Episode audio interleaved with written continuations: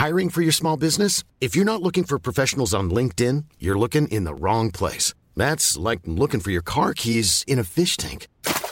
LinkedIn helps you hire professionals you can't find anywhere else, even those who aren't actively searching for a new job but might be open to the perfect role. In a given month, over 70% of LinkedIn users don't even visit other leading job sites. So start looking in the right place. With LinkedIn, you can hire professionals like a professional. Post your free job on linkedin.com slash people today. This is Paige, the co-host of Giggly Squad, and I want to tell you about a company that I've been loving, Olive and June. Olive and June gives you everything that you need for a salon quality manicure in one box. And if you break it down, it really comes out to $2 a manicure, which is absolutely insane. It's also so easy to get salon worthy nails at home with Olive and June. The difference between how your nails used to look when you did them yourself and now with the Manny system is a complete game changer. The best thing about Olive and June too is it's a quick dry, dries in about one minute, lasts for five days, and full coverage in up to one to two coats. Visit oliveandjune.com slash perfect manny 20 for 20% off your first system. That's oliveandjune.com slash perfect manny 20 for 20% off your first system.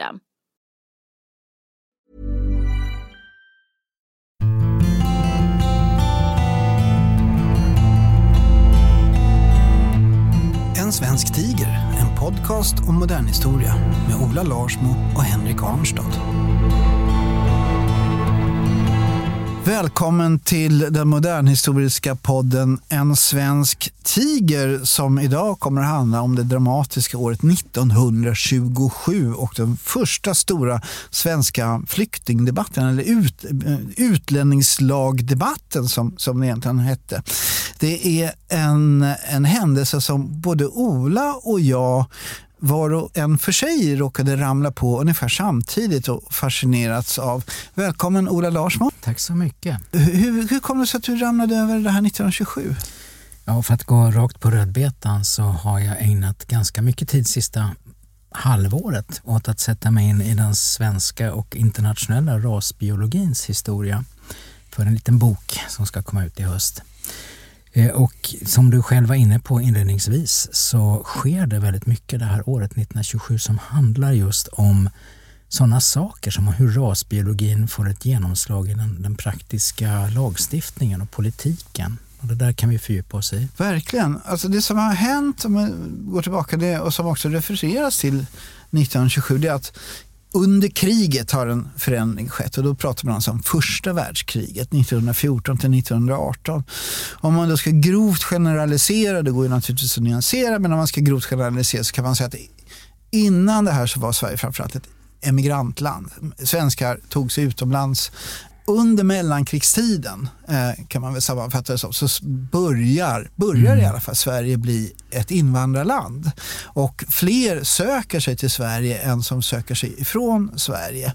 Och även då flyktingar, vilket eh, är, är någonting annat än så att säga, vanliga migrantströmmar. Mm. Och det här då eh, yttrar sig till exempel att passfriheten försvinner. Det är inte längre så att vem som helst kan komma till Sverige utan pass eller visering, eller hur Ola? Den försvann i samband med första världskriget och en del hoppades väl om att man skulle återgå till någon, någon typ av normaltillstånd som hade rått före första världskriget där man faktiskt inte behövde pass för att resa i Europa.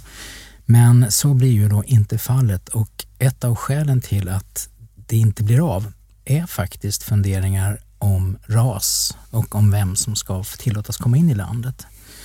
Och den där debatten syns ganska tydligt just 1927. Det som alla känner till och det alla brukar referera till och prata om är ju det svenska rasbiologiska mm. institutet. 1922 invigs för det. Ja. Ja.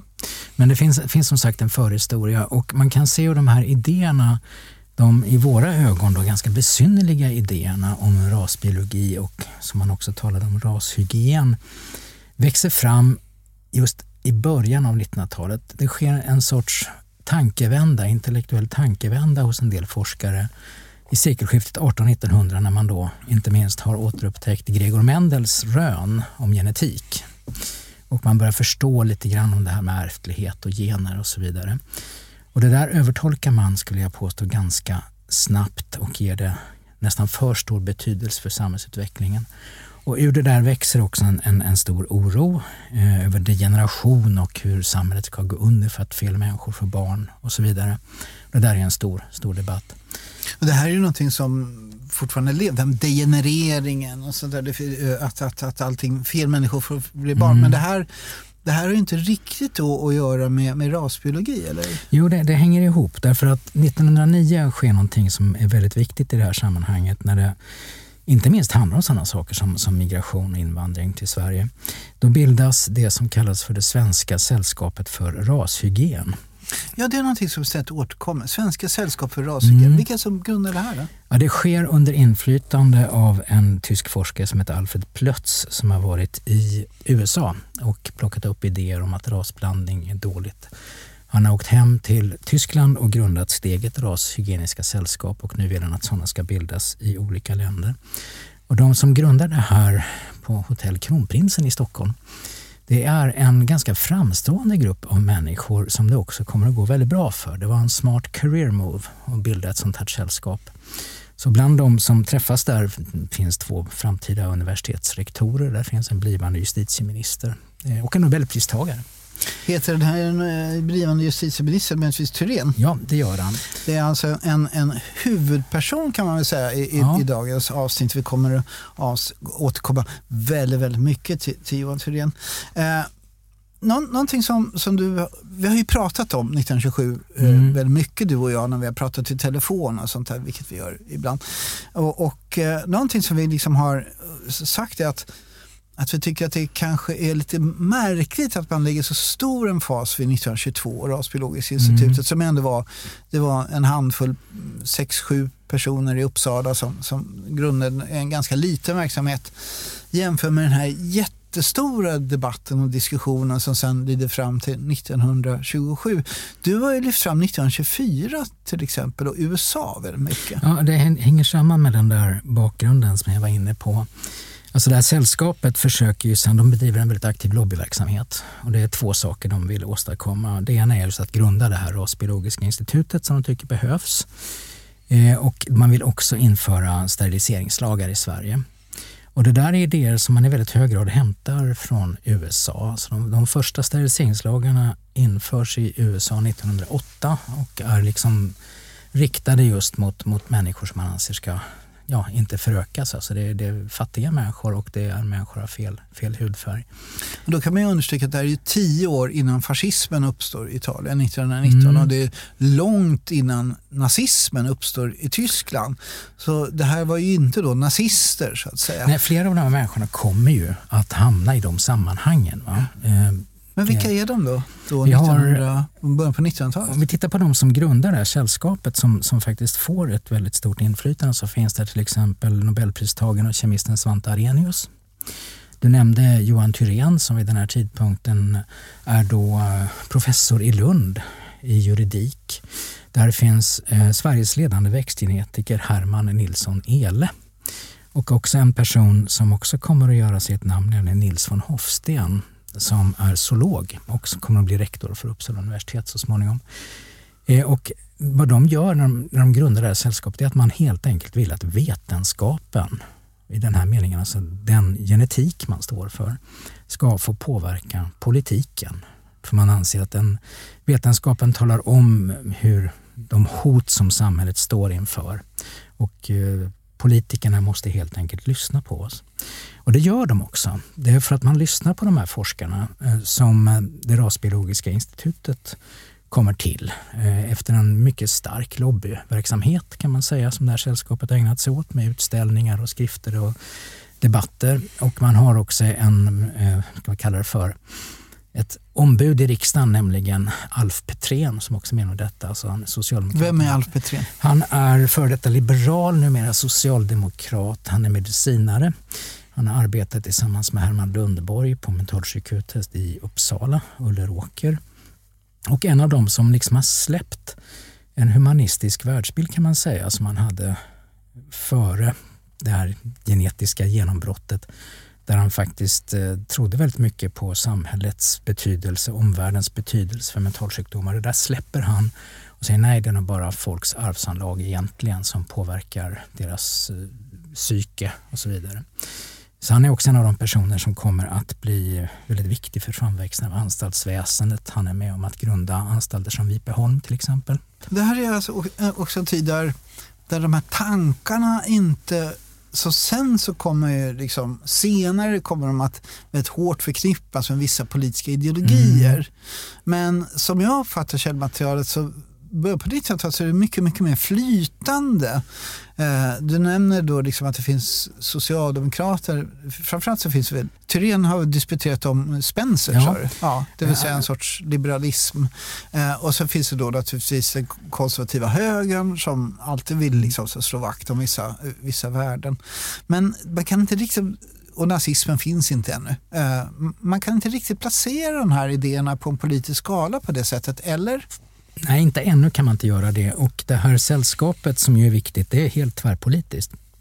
Som du sa har det människor som är medlemmar där som är konservativa, som är liberaler, eh, som också är socialdemokrater. Och det intressanta här du nämnde att Johan Thyrén, då, juridikprofessorn som är en av grundarna, han har alltså doktorerat på den brittiske liberalen Herbert Spencer. Och Spencer är ju berömd för sentensen eh, “survival of the fittest”, ja, man brukar eh, säga, socialdarwinismen. Ja, Spencer är grundaren av socialdarwinismen kan man säga, att sina böcker lägger fram det Det är den starkes rätt till överlevnad. Ja. Någonting som ofta har hänvisats just till, till nazism och sånt där, men som alltså är en sorts hårdför eh, liberalism kan man kalla det för. Ja, det vi ska komma ihåg är att Spencer idag är egentligen en ganska bortglömd person. Men eh, vid den här tidpunkten, alltså sent 1800-tal, tidigt 1900-tal, så är han en sån här central europeisk intellektuell med jättestora teorier om hur samhället och ekonomin ska liksom underkasta sig ja, ja, alltså evolutionen egentligen. Du skriver ju då att 1924 antar USA en ny immigrationslag. Det vill säga att du sätter mycket mer fokus på amerikanskt inflytande i Sverige jämfört med det man traditionellt har tittat på, nämligen tyskt inflytande, ty, alltså, eh, ja. förbindelse med Tyskland. För det blod om både nationalismen, den, liksom, den dåliga nationalismen jämfört med den franska fina medborgarskapsnationalismen och så vidare. Så man Tyskland, tysk. Men du sätter ju strålkastarljuset på USA. Det är ju så att nazistaten när den växer fram, det är en stat som är grundad på rasbiologi egentligen. Det blev stats, statsvetenskap eller statsideologi. Men backar man bandet så ser man att den tidiga rasbiologin den tar form i Storbritannien och USA. Väldigt många av de här så att säga, tungviktarna, författarna, forskarna som sätter de här tankarna på rälsen eh, har alltså anglosaxisk bakgrund. Eh, och 1924 som nämner har det hänt någonting mycket viktigt. De rasbiologiska experterna som de kallar sig vid ett institut som heter Cold Spring Harbor Laboratory på Long Island utanför New York. De har fått i uppdrag av kongressen faktiskt att vara med och utforma de nya immigrationslagarna. För nu vill faktiskt USA dämma, stämma lite i bäcken. Alltså man vill inte riktigt ha så många invandrare längre till USA. En av dem som är med vid de här kongressförhören som också bedriver forskning åt kongressen, han ingår i deras utskott. Han heter Harry Laughlin. Harry Laughlin är en av experterna vid det här rasbiologiska institutet i Cold Spring Harbor. Och han menar sig finna, kunna leda bevis att eh, sinnessjukdom och utvecklingsstörning och sånt där, det är väldigt hög grad människor från Sydeuropa och Balkan, alltså det italienare och det är människor med judisk bakgrund och så. Som, Slaver. Ja, som alltså är av sämre genetisk bakgrund och därför kommer till USA med sig ärftliga sjukdomar. Och därför måste man helt enkelt eh, utforma en ny immigrationslag som hindrar vissa människor från att komma till USA för de har dåliga anlag med sig. Eh, amerikanska rasbiologer hade länge propagerat för en mer selektiv och restriktiv invandringslag som skulle släppa in människor av rätt ras och hålla andra borta. Landets majoritet skulle ha en bakgrund i Nordvästeuropa och invandring från Asien och Afrika var helt mm. spärrad. Mm. Så var det. Och det är också i det här sammanhanget som svenskarna egentligen och norrmännen och så där utses till idealinvandrarna till USA. Det är precis den sortens människor man, man vill ha. Ja, det vet ju du som har skrivit Swede Hollow och jo. om hur svenskarna blev vita, vilket var vårt första poddavsnitt. När man tänker på tysk höger, då tänker man liksom på, på Bismarck och den tyska konservatismen. Mm eh, som ju väldigt tidigt var antisemitisk och ganska hårdfört sådant. Det var liksom eh, en, en, en nationalist som, som, vi, som redan då från Edmund Burke, som då grundade den moderna eh, konservatismen, eh, särskiljer sig genom sin hårdföra, ganska sekulära eh, antisemitism. Att, att judarna är ett, ett, ett, ett, folk av giriga månglare som kommer liksom förstöra den ädla liksom, eh, konservativa dygden. Och det här får då starkt genomslag, inte minst i Tyskland.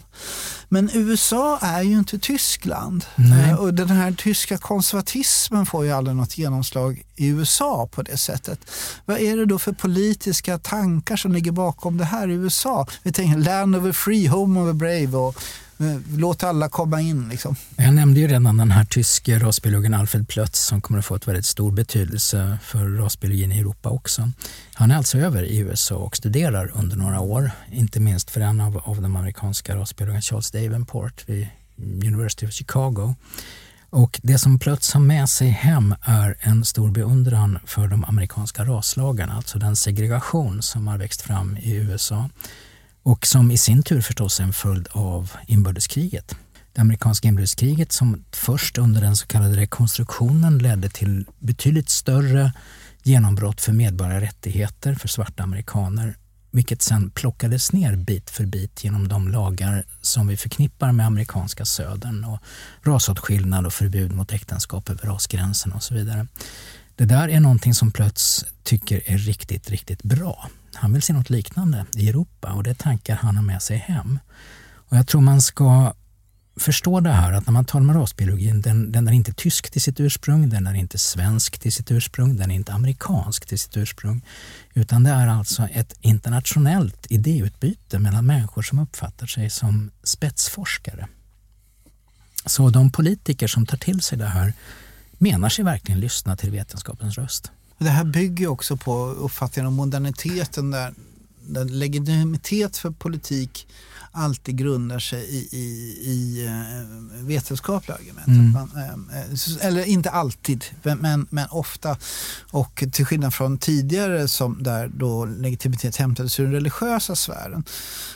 Men vi lär oss också om man studerar maktteori att det finns ingen makt utan motstånd. Och det som om man säger innan 1927 då, för att hårdra det lite grann, så, här, så verkar det som att om man säger Rasbiologiska institutet i Sverige alla är överens i princip. Ja, det var inte kontroversiellt. Det är inte kontroversiellt. Nej, utan man Nej. ser det som... Eh, och 1924 så genomdriver USA det här immigrationslagen med ras... Eh, Tydliga rasbiologiska Finns det argument. vid det här laget opposition i USA mot det här? Finns det amerikaner som reser sig och säger att det här är inte okej? Okay? Så det är klart att, att en del röster höjs mot de här sakerna. Eh, den första immigrationslagen på rasbiologisk grund den råkar faktiskt ut för ett veto av presidenten Woodrow Wilson. Så helt eh, motståndslöst var det inte. Men utan tvekan är det så att när man säger att det här, det här är samtida forskning, det här bygger på spetskompetens och de senaste rönen så lyssnar folk, också politiker.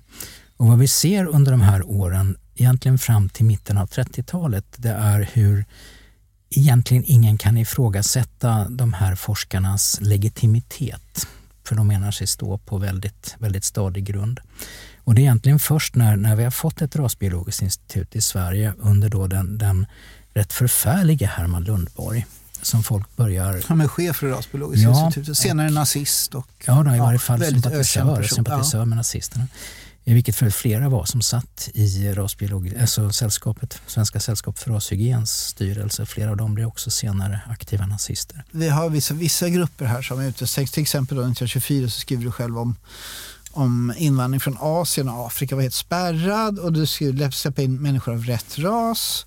I USA, och du har nämnt, ja, 1924, USA. Eh, eh, slaver har vi nämnt och vi har italienare. Eh, alltså, och det handlar mycket om hudfärg eh, och liksom brunhet skulle man väl kunna kalla, kalla det där för. Och, och svarta. 1924 immigrationslagen i USA, handlar det någonting om judar där?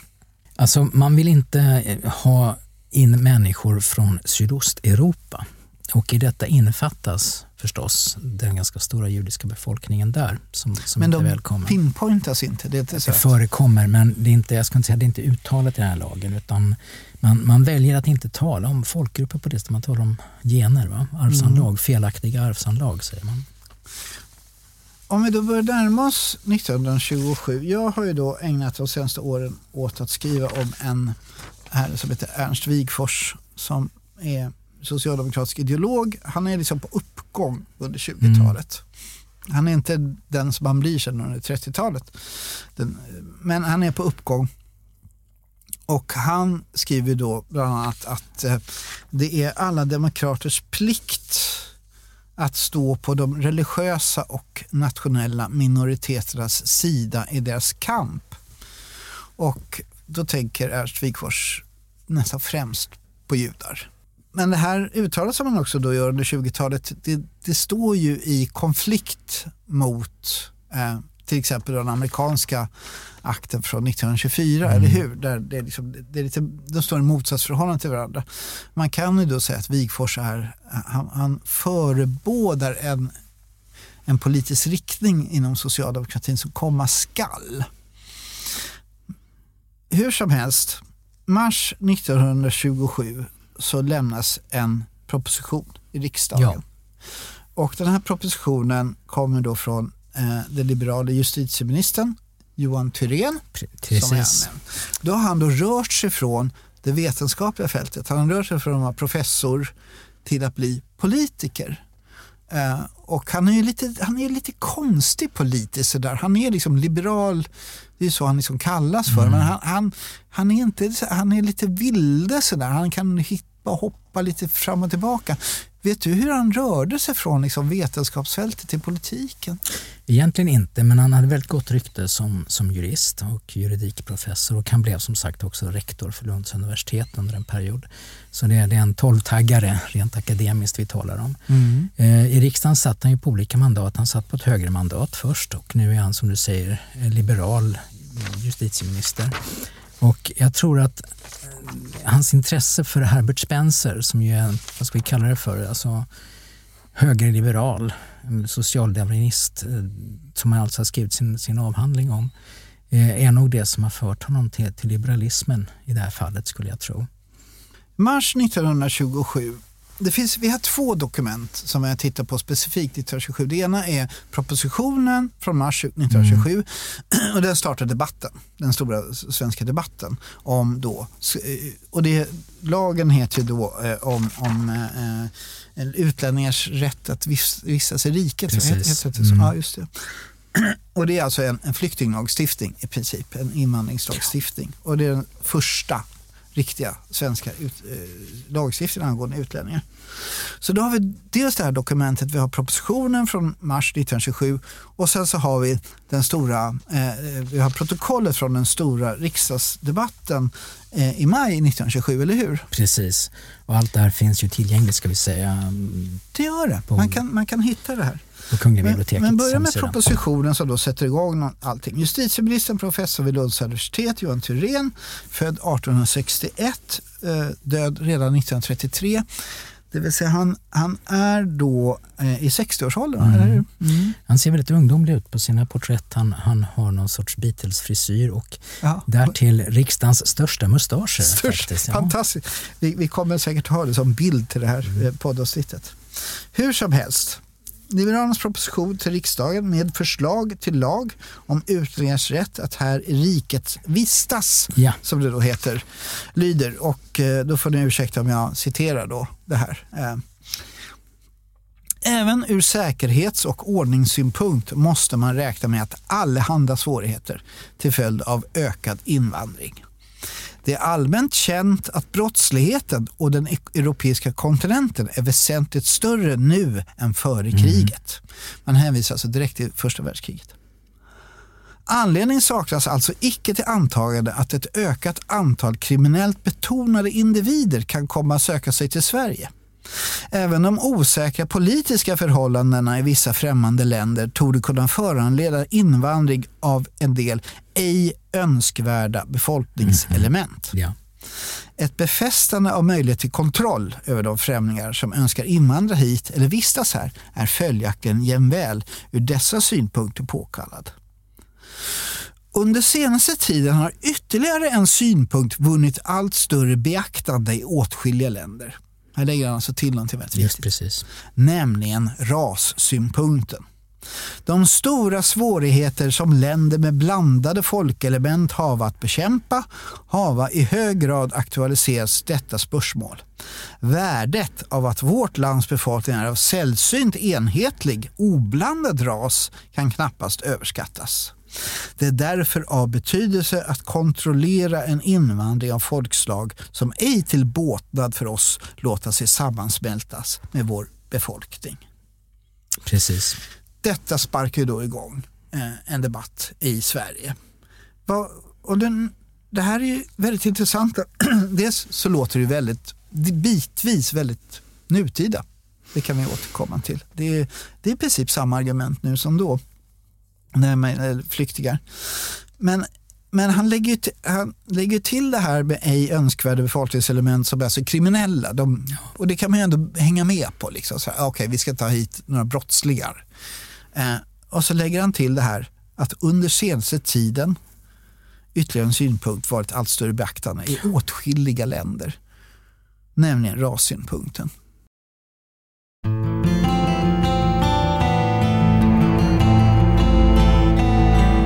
Du lyssnar på En svensk tiger, en podcast om modern historia med Ola Larsmo och Henrik Arnstad. Jag tänker att här når kanske det svenska sällskapet för rashygien sin första riktigt stora politiska triumf. Den andra är när de lyckas få igenom en steriliseringslag. Men här lyckas man alltså påverka immigrationen till Sverige utifrån rent rasbiologiska argument. Och vi kan fästa oss vid den här meningen som du läste för oss nyss. Jag citerar igen. Värdet av att vårt lands befolkning är av en sällsynt enhetlig oblandad ras kan knappast överskattas. Det där är ett citat som sen kommer att återkomma i olika debatter på det. 30, 40 och 50-talet. Man brukar tillskriva det till Tage Erlander Ja, det här är, som knappt är torr bakom öronen här. nej, alltså det här är någonting som studsar This is Paige, the co-host of Giggly Squad, and I want to tell you about a company that I've been loving, Olive and June. Olive and June gives you everything that you need for a salon quality manicure in one box. And if you break it down, it really comes out to $2 a manicure, which is absolutely insane. It's also so easy to get salon worthy nails at home with Olive and June. The difference between how your nails used to look when you did them yourself and now with the Manny system is a complete game changer. The best thing about Olive and June too is it's a quick dry. Dries in about one minute, lasts for five days, and full coverage in up to one to two coats. Visit oliveandjune.com slash perfectmanny20 for 20% off your first system. That's oliveandjune.com slash perfectmanny20 for 20% off your first system. Many of us have those stubborn pounds that seem impossible to lose, no matter how good we eat or how hard we work out. My solution is PlushCare. PlushCare is a leading telehealth provider with doctors who are there for you day and night to partner with you in your weight loss journey. They can prescribe FDA-approved weight loss medications like Wagovi and Zepbound for those who qualify. Plus, they accept most insurance plans. To get started, visit plushcare.com slash weight loss. That's plushcare.com slash weight loss. Since 2013, Bombas has donated over 100 million socks, underwear, and t shirts to those facing homelessness. If we counted those on air, this ad would last over 1,157 days. But if we counted the time it takes to make a donation possible, it would take just a few clicks. Because every time you make a purchase, Bombas donates an item to someone who needs it. Go to bombas.com slash ACAST and use code ACAST for 20% off your first purchase. That's bombas.com slash ACAST, code ACAST. som ett sånt där citat, alltså någonting av, som folk har hört i kammaren och tyckt att det där var antingen vedervärdigt eller, eller eh, väldigt välformulerat så att det citeras gång på gång. Och därför tillskrivs det också olika politiker. Va? Men jag tror att Thyrén är den som sätter det här på rälsen. Och jag tror också att man ska tillägga då att eh, när han talar om det här med att den här aspekten, rasaspekten, har kommit upp i flera länder så är det USA han talar om. Eh, och han refererar också sen i debatten till den amerikanska lagen från 1924 som, som föredömlig. Mm. Så vad vi kan se om man ska sammanfatta det, det är alltså hur den rasbiologiska lobbyn, får vi kalla dem, både i USA och i Sverige här skördar en stor politisk triumf i det att de formulerar en immigrationslag utifrån rasbiologiska argument. Då startar debatten och enligt de forskare som har tittat på det här som jag har läst skriver då att det här lagförslaget, den här propositionen, fick massivt stöd från borgerligheten samt ledarsidorna i Dagens Nyheter, Liberal och Svenska Dagbladet som konservativ höger.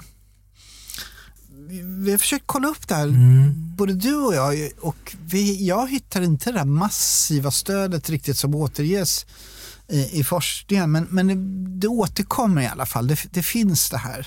I maj så sker då den stora riksdagsdebatten mm. och inför maj så har ett rykte spridits som jag också har försökt kolla upp. Ryktet går nämligen att det finns 160 000 judar i Litauen Just. som vill fly till Sverige. 160 000 judar, det är, det är mycket, mycket folk. Liksom, sådär.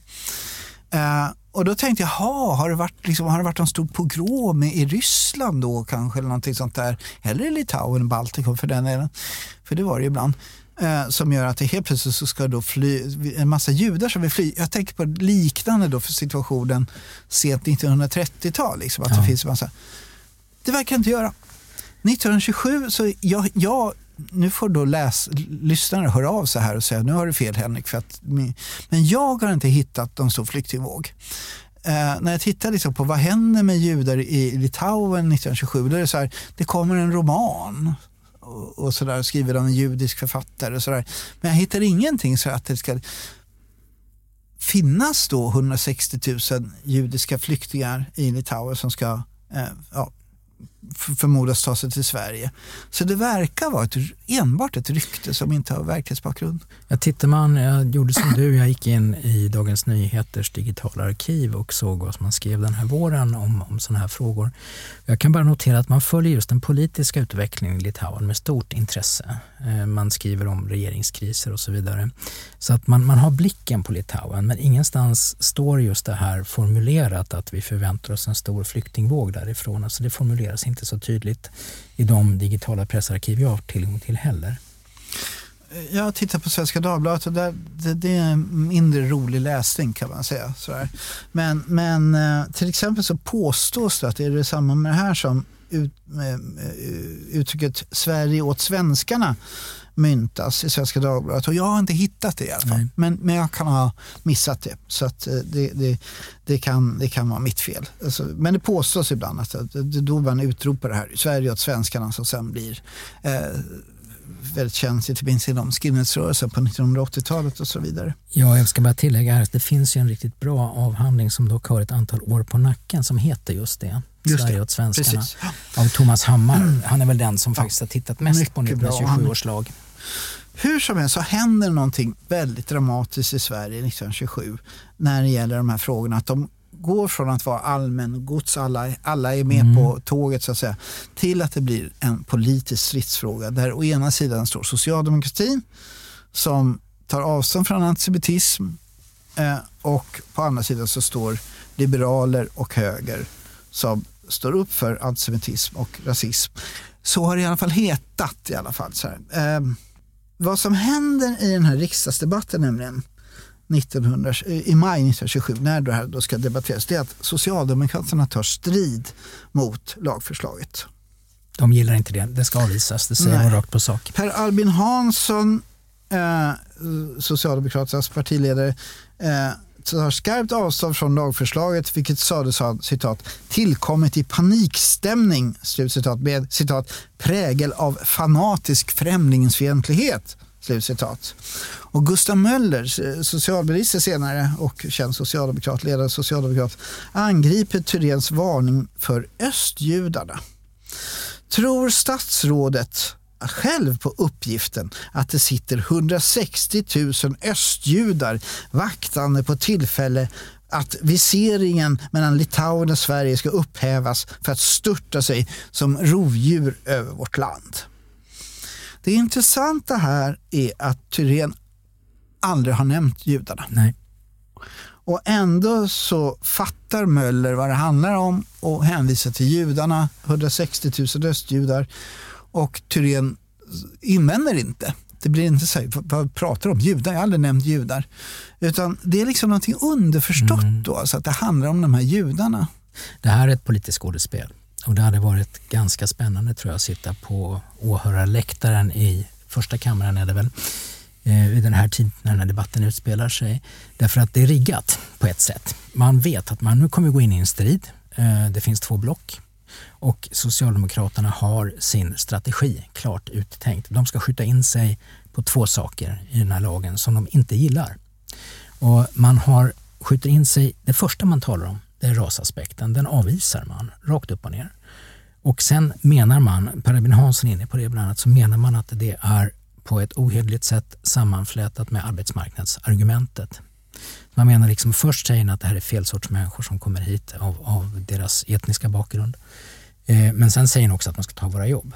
Eh, och det där är de, det Per Albin gör det där på sitt vanliga sätt väldigt snyggt och inflätat va, i vartannat. Men sen ser man alltså hur politiker efter politiker, riksdagsman efter riksdagsman, för det finns inga riksdagskvinnor med i den här debatten, reser sig upp och kör en sorts färdiga salvor va? Mm. enligt de här linjerna. Och eh, det är som du säger spännande att se att Socialdemokraterna har faktiskt bestämt sig för att skjuta in sig på rasargumentet. Det här är ju ett skifte i svensk politik. Eh, för att vi ska då understryka att innan den här debatten så har det inte varit ovanligt med, eller det har, det har i alla fall förekommit antisemitisk socialdemokrati. Oh ja, det har det gjort. Eh, och då tänker vi framförallt på den kände ledande socialdemokraten Arthur Engberg som eh, marknadsförde sig med antisemitiska eh, utspel i sin tidning, den var chefredaktör över tidningen Arbetet.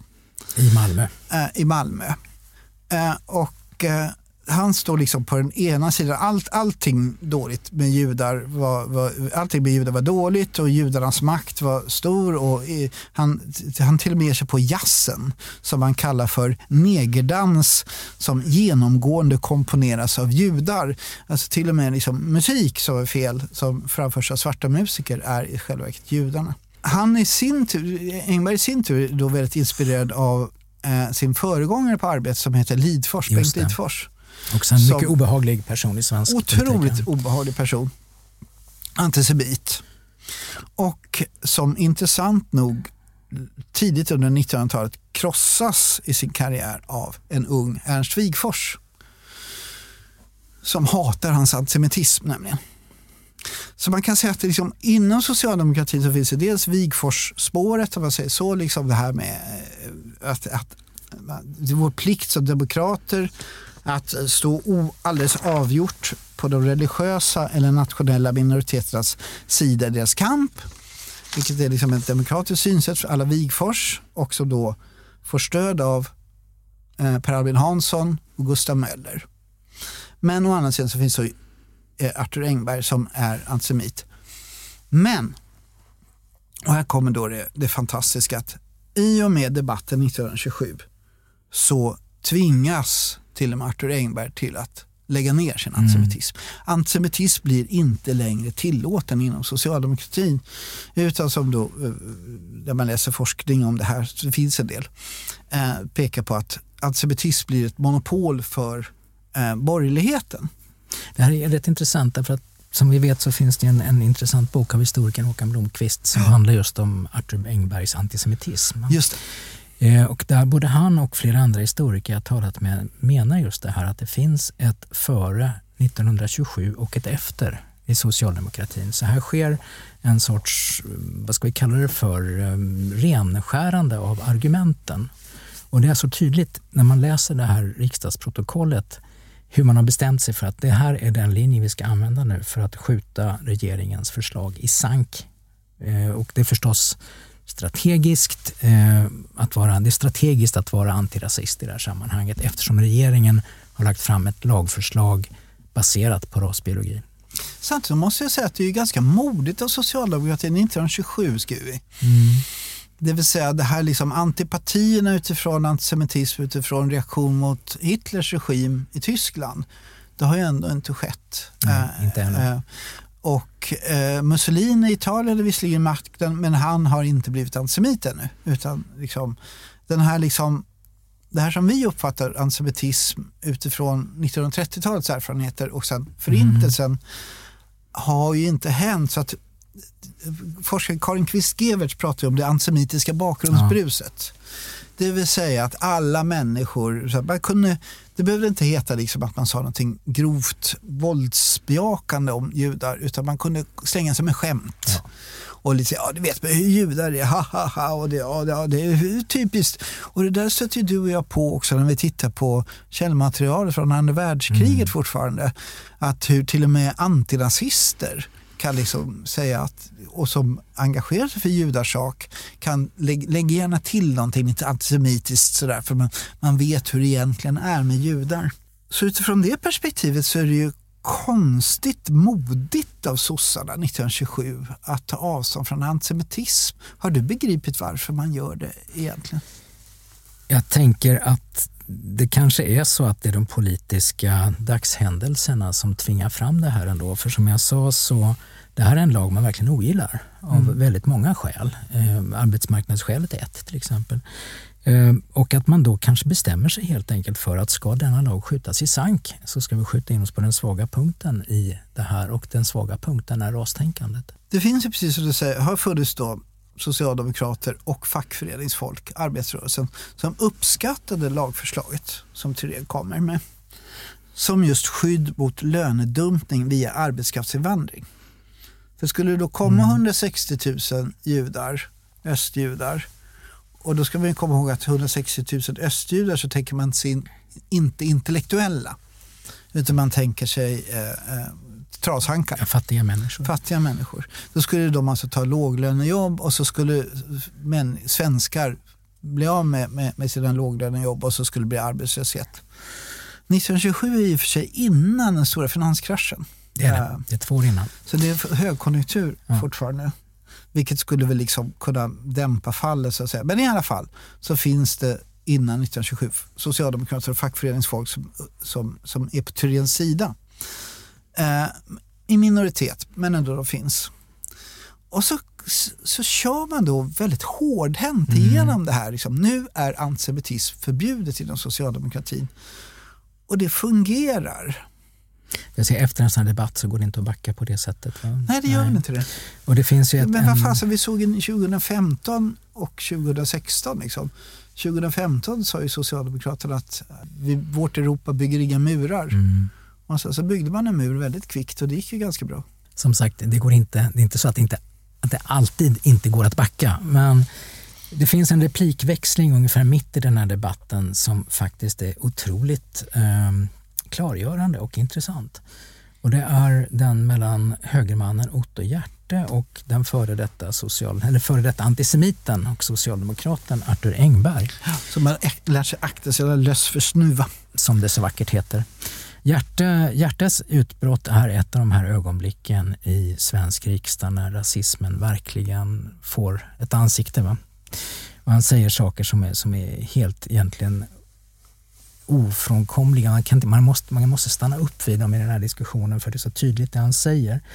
Och han talar om att, eh, sådana här, jag citerar från riksdagsprotokollet.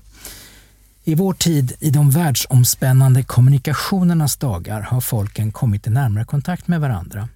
Sympatierna inbördes har dock icke ökats därigenom. Man märker detta bäst i de stater som är olyckliga nog att ha en rasblandad befolkning. Eh, och så går han fram till folken kunna icke sammansmälta en stor enhet. De biologiska skiljaktigheterna är alltför stora. Det här är alltså egentligen regeringens linje kan man säga. Hjärte är inte liberal, han är högerman. Det här är en liberal regering men han backar upp deras lagförslag. Och mot detta så kommer alltså Engberg som vi är vana att betrakta då som, som en ska vi kalla det, antisemitanstucken socialdemokrat och är väldigt tydlig och för en gångs skull riktigt, riktigt bra. Han visar Husse att han har fattat budskapet och husse i det här fallet Per Albin Hansson mycket. Jag tycker vi ska citera några av de bästa rader som Martin ja, Engberg ja, har sagt ja. i, i riksdagen. Han säger så här. Jag kan icke neka mig nöjet, herr andre vice talman, att fästa kammarens uppmärksamhet på att den rasfilosofiska utläggning som herr Hjärte nu senast hade, den återfinnes mycket utförligare men för övrigt precis i anda och syftning likadant ut i ett för herr Hjärte säkerligen välbekant arbete om västerlandets undergång av Oswald Spengler. Ja, jag tror att herr Hjärte i fortsättningen, liksom han varit det förut, ska bli en god lärjunge till dessa tyska, jag höll på att säga, underliga rasfilosofer. Det som händer sen är 1930-talet ja. och då blir det ju en helt annan allvarston i, i det. För att då eh, Nürnberglagar, eh, raslagar, alltså mm. redan vid Hitlers makttillträde 1933 så började jag med, med koncentrationsläger och sånt där och, och den där judiska flyktingvågen som då var en sorts fantasi, kanske då utifrån vad vi vet liksom, var någon sorts eh, rasistisk fantasi 1927 blir ju då påtaglig verklighet. Det finns verkligen hundratusentals judar på flykt i Europa och Europa stänger sina gränser.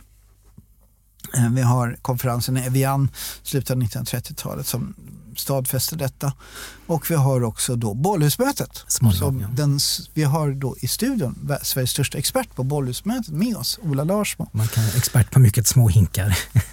och där ser vi då protest, protesterna mot främlingsfientligheten, protesterna mot rasismen, protesterna mot antisemitismen. De som vill välkomna judiska flyktingar mm. i Sverige är socialdemokrater, ja, visst. men också liberaler. Där finns en, en fraktion, ska jag kalla det, i riksdagen av vänstersossar och vänsterliberaler som gör sitt bästa. Ja. Samtidigt så vet jag ju då, eftersom jag precis tittat igenom källmaterial från andra världskriget fram till 1942 åtminstone, så är fortfarande Folkpartiet emot judiska flyktingar. När det, liksom det är snack om att det ska komma judiska flyktingar och då pågår ju förintelsen. Någon, och det, det, liksom det som hände 1942 där kan man då säga anknyter till Tyren. Liksom. Mm. Det ska inte få. Men det har kommit en ny typ av liberalism alltså under 1930-talet. Alltså jag tror att man ser nästan en, en, en brytpunkt här. Alltså i förhållningen till det som sägs i riksdagen under 1927 drar en gränslinje och sen kommer folk inom politiken att formera sig i två olika linjer. Kanske inte så jättetydligt men det kommer att bli tydligare ju närmare vi kommer de här stora kriserna som sen slutar i andra världskriget. Men det vi ska säga också är att den här lagen som man då ville stoppa från socialdemokratiskt håll, den går faktiskt igenom men med ett litet speciellt villkor, nämligen att det är ett provisorium som ska gälla i fem år och sen ska det utvärderas. Och fem år senare så har vi nått fram till 1932 och då antas den egentligen utan någon större debatt igen som ett nytt provisorium på fem år. Och fem år senare så är det 1937. Just det. Och 1937 utbryter en av de riktigt stora debatterna i riksdagen återigen om det här med utlänningslagen. Och nu har vi den här flyktingkatastrofen som vi talar om. Alltså att Tyskland driver bort sina judiska medborgare i hundratusental. Och det som kanske är det absolut värsta resultatet av 1927 års utlänningslag det är att det är grunden för 1937 års utlänningslag. Och det är där den hemska kompromissen slås fast. Att det räcker inte att vara jude för att få status av politisk flykting. Du måste alltså ha gjort något politiskt, du måste vara fackföreningsman eller något liknande. Så att grunden läggs egentligen här. Och 37 så har du alltså en koalitionsregering mellan socialdemokrater och bondeförbundare där bondeförbundarna är aktivt emot mm. att släppa in flyktingar. Eh, och Per Albin säger öppet i den här debatten som följer eh, att vi, vi har redan fått kritik för att inte uppfylla humanitetens krav. Han vet det. Men det är nog ändå så långt vi kan gå. Ungefär. Det är bra som det är, säger han. Det är viktigare att behålla den här koalitionen jo, än att ta strid mot eh, utlänningslagen. Och det är denna fruktansvärda kompromiss som sen skapar den, de tragedier som vi ser med flyktingar som inte lyckas ta sig in i Sverige. Mm. Och Bondeförbundet har vi knappt nämnt här, men, men som ju då har rasbiologi i sitt partiprogram. Jag skulle nästan kunna säga att argumenten är ju skarpare från socialdemokratin 1927 mm. än vad det sen är 1937. Alltså när det väl finns då 160 000 judar, eh, alltså motsvarande då, mm. 1937, eh, så då, då tar man inte samma samma strid längre. Nej, och skillnaden är ju att här 27 är man i opposition. Ja. 37 sitter man i en bräcklig koalitionsregering. Just det. Som dock, alltså man har ju ändå ganska mycket folk i riksdagen. Sådär. Så man hade ju kunnat ha strid. Mm, man, men, ja. ja.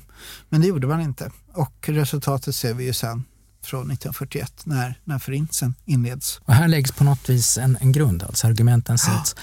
Och det kusliga med detta det är ju att när 30-talet börjar gå mot sitt slut och kriget närmar sig så har ju också rasbiologin tappat i vetenskapligt anseende och förtroende. Alltså Herman Lundberg har gått i pension, institutet är en röra kan man säga. Eh, där sätts istället antirasisten Gunnar Dahlberg in för att städa upp efter Lundborg. Eh, så som vetenskaplig skola så är den här egentligen vad ska vi kalla det för, deklasserad av det faktum att det har blivit nazistisk statsideologi av det. Alltså folk vill inte ha med det att göra. Men de juridiska lagbestämmelser eh, som har satts på rälsen med rasbiologins argument gäller fortfarande. Och det är det som är tragedin tror jag. I februari 1942 så kan man väl då säga att då sker en brytning där. Där tar då Ernst Wigforss och Gustav Möller faktiskt strid i regeringen för att Sverige ska släppa in judiska flyktingar från Danmark. Men motståndet är då från högern och Folkpartiet Per Albin Hansson håller käften. Han säger ingenting i februari 1942. Varken bu eller bä kan man ju då säga. Eh, men då kan man ju då ifrågasätta om Per Albin Hansson fortfarande var socialdemokrat i februari 1942. Ja, det man kan tillägga att det är under 42 som, som den här hållningen brister under sommaren 42 som länsmännen, då, tjänstemännen, släpper in allt fler judiska flyktingar från Norge. I november 42 kommer vändningen när Sverige öppnar dörrarna för, för norska flyktingar och där är också Per Albin eh, ja, på deras sida. aktiv. Mm. Men högerns motstånd håller i sig fram till 1943 och, och när danska judarna är, har vi då, så kommer då 43, då, då ser vi liksom hur högern gnäller man är, liksom inte, man är inte så explicit emot det. Liksom. Eh, så att, men, men nu börjar vi närma oss ett annat avsnitt av yes, Svensk Tiger. Dock skulle jag liksom vilja avslutningsvis säga att det är slående hur nutida debatten 1927 är. Eh, de här argumenten är i princip densamma. Som alltså, under min uppväxt så var det ju då framförallt flyktingvågor från före detta Jugoslavien. Mm. Och det var ju nästan en sån här blåkopia av debatten 1927. Det här, även ur säkerhets och ordningssynpunkt måste man räkna med att allehanda svårigheter till följd av ökad invandring. Eh, brottsligheten eh, och också det här som, som också blir så starkt att de kan ju aldrig anpassa sig för de är ju inte svenska. Det finns, skillnaden är väl liksom att man hänvisar inte efter 1960-talet framförallt slutar man hänvisa ras. Jo. Och istället så pratar man om kultur. Det är ett medvetet skifte också från ja. högerextremister att sluta ja. tala om ras för en tid i alla fall. Det är ju påtagligt hur, hur modernt det här känns.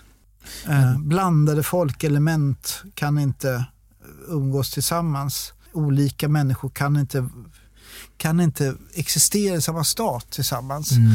Och det, är liksom, det finns ju då två diametralt olika sätt att se på det här och, och det ena är då Wigforss det här att, att stå alldeles avgjort på de religiösa och nationella minoriteternas sida i deras kamp som är liksom ett försvar för idag ska vi säga mångkulturalismen. Så det går bra, det, man kan faktiskt ha det så.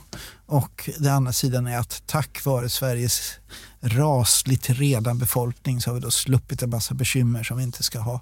Varför, varför pågår den här, alltså 1927 det är ju det är 100 år sedan. Jag tänker att det faktiskt är ett väldigt gott argument till varför man ska hålla på med sådana här saker. Eh, varför både vi som tycker om att rota i gamla arkiv och historiska sammanhang och de lyssnare som vill lyssna på sånt här Det är därför vi gör såna här saker, därför att man ska se att de här vågorna, de här linjerna är så jätte, jättelånga. Och kanske är det så att 1927 så sätter den tidens radikala socialdemokrater som är i opposition, som inte har en regering att försvara, de sätter de bästa humanistiska argumenten på rälsen här. Eh, och det kan också vara värt att påminna sig vad det partiet stod för i det ögonblicket vilket vi kanske ska påminna dem om mellan varven. Det tycker jag att Socialdemokraterna bör påminnas om in, inte minst inför valet eh, senare år. Med det så börjar vi då knypa ihop säcken. Eh, vi, vi, pratade lite grann om hur vi liksom skulle knyta ihop det här avsnittet i alla fall. Att vi både då var och en för sig hade upptäckt 1927 mm. och fascinerats av 1927. Tycker du att vi lyckades med det något sådär? Ja, jag tänker så här att att sitta och läsa sådana här protokoll är så tråkigt så att man kan få eksem mellan varven. Alltså att sitta och plöja riksdagsprotokoll som handlar om utbetalning av länsmäns semestertillägg och allt vad det är. Men rätt som det öppnar sig en sån här glänta när saker står på spel och saker blir väldigt klara och tydliga och man förstår att i det här ögonblicket säger någon någonting som kommer att få betydelse i hundra år framåt. Och jag skulle påstå att den här diskussionen 1927 är en sådan. Alltså, jag, tänk, jag tänker att det är synd att vi inte har Häger och Villius ja. med oss längre. För de skulle kunna göra en fantastisk sån här dramadokumentär av riksdagsdebatten maj 1927. Men eftersom vi inte har Olle Häger eh, och eh, Hans Villius med oss längre så kan vi då uppmana svenska tv-bolag att det är dags att Sverige börjar göra lite dramadokumentärer om historien. För det har du och jag saknat länge, eller hur Ola? Ja, det gick så bra förra gången som du sa. Det blev så bra den, den gången. Hör av er SVT. Tack så mycket. Tack för idag.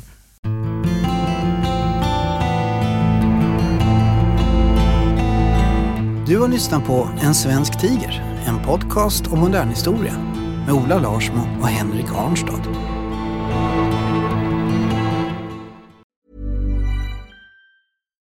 Hi, I'm Daniel, founder of Pretty Litter. Cats and cat owners deserve better than any old-fashioned litter. That's why I teamed up with scientists and veterinarians to create Pretty Litter. Its innovative crystal formula has superior odor control and weighs up to 80% less than clay litter. Pretty Litter even monitors health by changing colors to help detect early signs of potential illness. It's the world's smartest kitty litter. Go to prettylitter.com and use code ACAST for 20% off your first order and a free cat toy. Terms and conditions apply. See site for details. Hey, it's Paige DeSorbo from Giggly Squad. High quality fashion without the price tag? Say hello to Quince. I'm snagging high end essentials like cozy cashmere sweaters, sleek leather jackets, fine jewelry, and so much more. With Quince being 50 to 80% less than similar brands. And they partner with factories that prioritize safe, ethical, and responsible manufacturing. I love that. Luxury quality within reach. Go to quince.com slash style to get free shipping and 365 day returns on your next order. Quince.com slash style.